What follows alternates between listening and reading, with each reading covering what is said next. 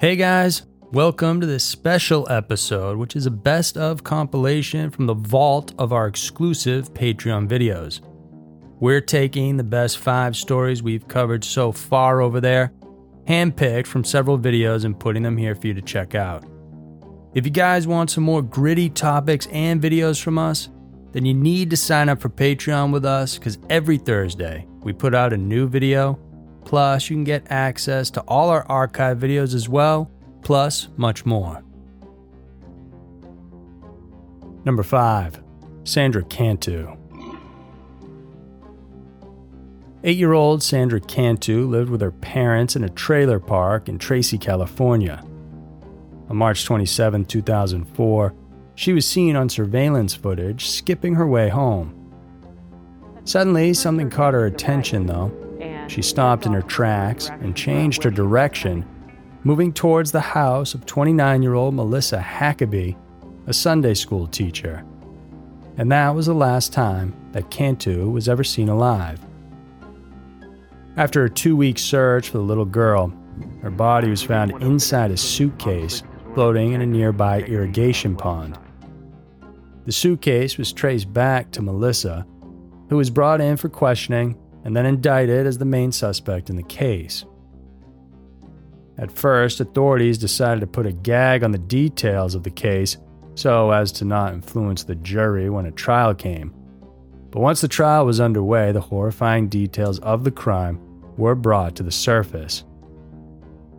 According to the evidence, Huckaby had sexually abused Cantu with a rolling pin. The rolling pin, with a bent handle and a smudge of blood belonging to Cantu, were found in the church where the murder is said to have been committed. Cantu also had a cut lip and abrasions on her elbow. What caused her death, however, was asphyxiation. Reports revealed that Huckaby used a noose to strangle Cantu to death. She then stuffed her into her suitcase and dumped her in the nearby irrigation pond. According to Huckaby's family and ex husband, she had her low moments and mental issues, but she was not one to be prone to violence.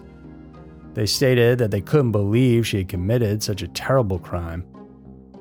Huckaby has since pleaded guilty in a deal to avoid the death sentence, and she faces life in prison without ever getting the possibility of parole. Number 4. Devin Holmes. Guns are not something to be played around with. 27 year old Devin Holmes, an acquaintance, Cassandra Damper, learned this the hard way on April 1st, 2018 when Cassandra shot Mr. Holmes while live on Facebook, allegedly by accident. The two, along with another man, were streaming in Mr. Holmes' car parked outside a gas station. In the stream, Cassandra was talking to the camera while waving a gun around. Right before the shot was fired, Mr. Holmes let Cassandra know that she was making him nervous. The man in the back seat can also be heard saying that the gun had no clip. Then, to the horror of everyone watching, Cassandra fired the gun at Devin and hit him in the head. Cassandra and the other man immediately got out of the vehicle and called 911. Officers arrived five minutes later and were able to get Devin to the hospital. Miraculously, he survived. But while the bullet didn't kill Mr. Holmes, it seriously crippled him. The father of two had to go through intensive rehab and was confined to his bed for months. A year later, footage emerged of Devin taking his first small steps after the incident. Meanwhile, Cassandra pleaded guilty and took responsibility for the accident that she had caused. She was in tears during the trial, admitted that she pulled the trigger, but saying that it was an accident as she fully believed the gun was empty. She also said that the events brought her utter grief, so much so that she even contemplated suicide just to make things fair. Cassandra was sentenced to serve 10 years for aggravated assault and 5 years for tampering with evidence. However, six months into her sentence, the Texas Department of Criminal Justice released her on probation. The terms of her probation included visits with a community supervisor, drug and alcohol testing, travel restrictions, and 10,000 hours of community service. Cassandra was also ordered to pay $50,000 in restitution to Mr. Holmes. This news shocked Devin and his family. In an interview with ABC 13, Devin's mother let everyone know how displeased they were with the ruling, saying things like, The justice system is messed up, and it's not nearly enough punishment. Six months, that's how much my son's life is worth? Devin also posted on Instagram saying, My black life does not matter to the state of Texas, as well as Cassandra's record will someday be wiped away, but my mother's tears are forever. Today, Devin Holmes still goes live from time to time. He is also active on Instagram, where he wants to inspire his followers by the story of his recovery. Meanwhile, Cassandra is currently still on probation. Number 3. Linda Stermer. On January 7, 2007, Linda Stermer was peacefully doing laundry in the basement of the family home she shared with her husband and sons. Suddenly, she was startled by her husband, Todd, letting out a chilling scream. She rushed to the bedroom and found him fighting a boiling inferno of flames. Terrified and unable to get to him, Linda ran outside. Since they lived on a large piece of property surrounded by an electrical fence to keep their 31 horses safe, she had no choice but to jump into Todd's van to go get help from the neighbors. When asked, she said she never thought about calling 911 and hadn't brought a cell phone to the van. As Linda tried to exit the muddy driveway, she noticed her husband exiting the house. He had been badly burnt, and she tried to get him to come into the van. What happened next is something she's still unable to explain. As the muddy van's wheels spun in the light, wet snow, Linda lost control and traction. She also lost sight of her husband and later found him under the wheels of the van his blood on the bumper and undercarriage. She claims to have had accidentally ran him over. I don't know where he went. When paramedics arrived, they tried in vain to revive Todd, but he soon died after from his burn injuries and the impact from the van. Due to the bizarre story Linda presented, investigators began hunting for evidence of arson and murder. After two years, prosecutors finally had the evidence they needed to accuse Linda of the double crime. First, it was Linda's own sons. In the beginning, they were convinced that their mother was innocent, but they later told investigators that they soon began to feel that she might be guilty. As they explained, she had given them money to go out to the movies shortly before the fire started. Our mother murdered our father said 28 year old Trevor Stermer.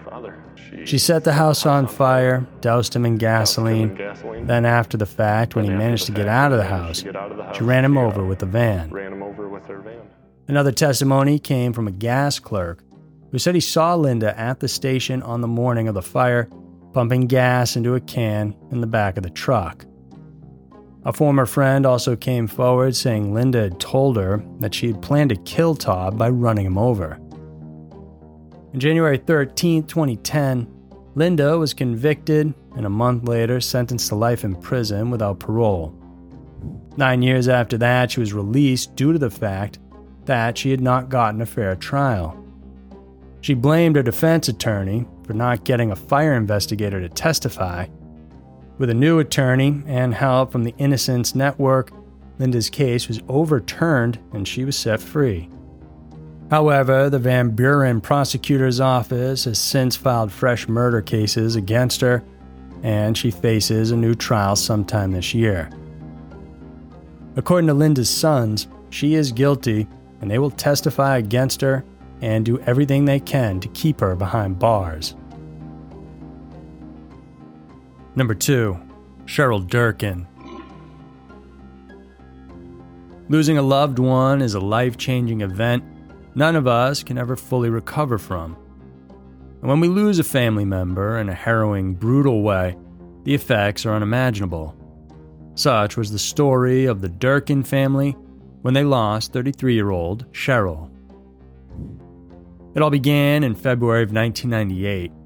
Cheryl Durkin was seen by witnesses two blocks from the house of a man named James Lawson, who had previously been arrested for illegal trespassing and possession of drug paraphernalia.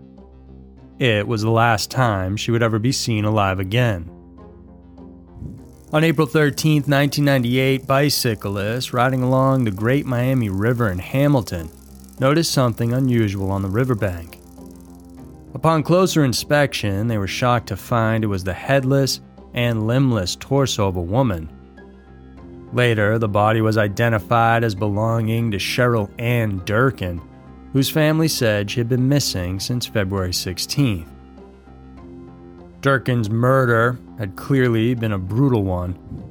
According to investigators, her wrists were tied as she was hit numerous times over the head with a hammer. Her killer, James Lawson, then stuffed her into a hole that led to the basement. There, he severed off her head and limbs with an electric saw. To avoid capture, Lawson stuffed Durkin's head into a cooler and her limbs into trash bags. He then enlisted the help of his mother, Ellen Peck, and his sister, Melissa Botts, to dispose of Durkin's body parts in separate burial areas across Rush Run Wildlife Area in Preble County and Brookville Lake, Indiana. He then went on to paint his whole basement to conceal the murder. In September of that same year, Lawson's sister Melissa turned him in and showed police where he had buried other parts of Durkin's body. What ensued was a two month manhunt for Lawson, who evaded capture by using numerous aliases and false identification cards. Lawson was finally captured in November of 1998 when he attended Thanksgiving dinner at the home of his new girlfriend, Billy Jenks. According to reports, Lawson began acting strangely when Jenks's family began recording the celebration. Feeling suspicious, Jenks's grandmother, Lita Meadors, phoned the police. Lawson was then arrested without a struggle. The Durkin family held two separate burials for their lost loved one. During the first one, they buried her torso and held a service for her. Later, when Lawson was convicted and Durkin's remaining body parts released, they held a second burial and service. Although Durkin was laid to rest in peace, her murder continues to haunt those who loved her the most. Ever since I found out about it, I can't get it out of my mind, her brother Gary said. Their sister, Carla, feels the same. In her words, it's something that I wouldn't wish on my worst enemy because you can never get over it. Number 1. Howard Evans. In 1984, Howard Kip Evans went missing in Volusia County, Florida. To this day, not much is known about Kip's disappearance. As a 29 year old man, it's entirely possible that he was independent and living alone, which would explain why not much of a fuss was made when he was nowhere to be found. His family tried to report him missing to the Volusia County Police, but no formal missing persons report was ever filed. Six years later, they declared him legally dead since he never showed up ever again and no one had heard from him. What they didn't know was that in 1986, two years after Kip had gone missing, human remains had been found in the Bulow Creek State Park. The area was a biker campground, and a man had been cutting palmetto trees when he discovered the remains. The body had already rotted away, leaving nothing but bones that had been damaged or scattered by animals. Police later determined that the man had been killed by a blunt force attack and they believed his body was dumped in the woods where it was found. While none of the man's features remained, police were able to collect DNA samples and create a forensic sketch based on the skull. This John Doe had a noticeable face deformity, which made his jaw appear lopsided.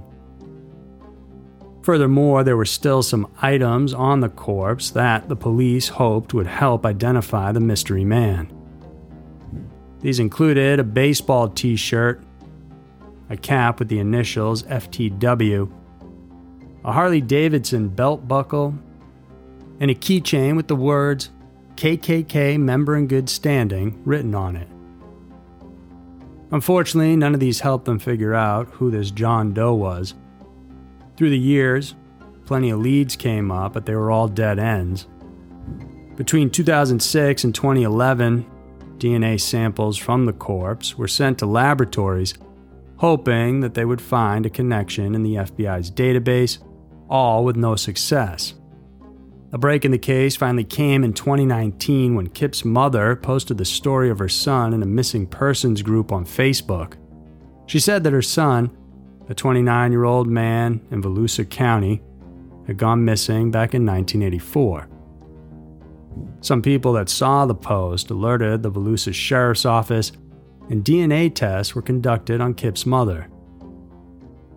In April of 2020, after 36 years of wondering whatever happened to Howard Kip Evans.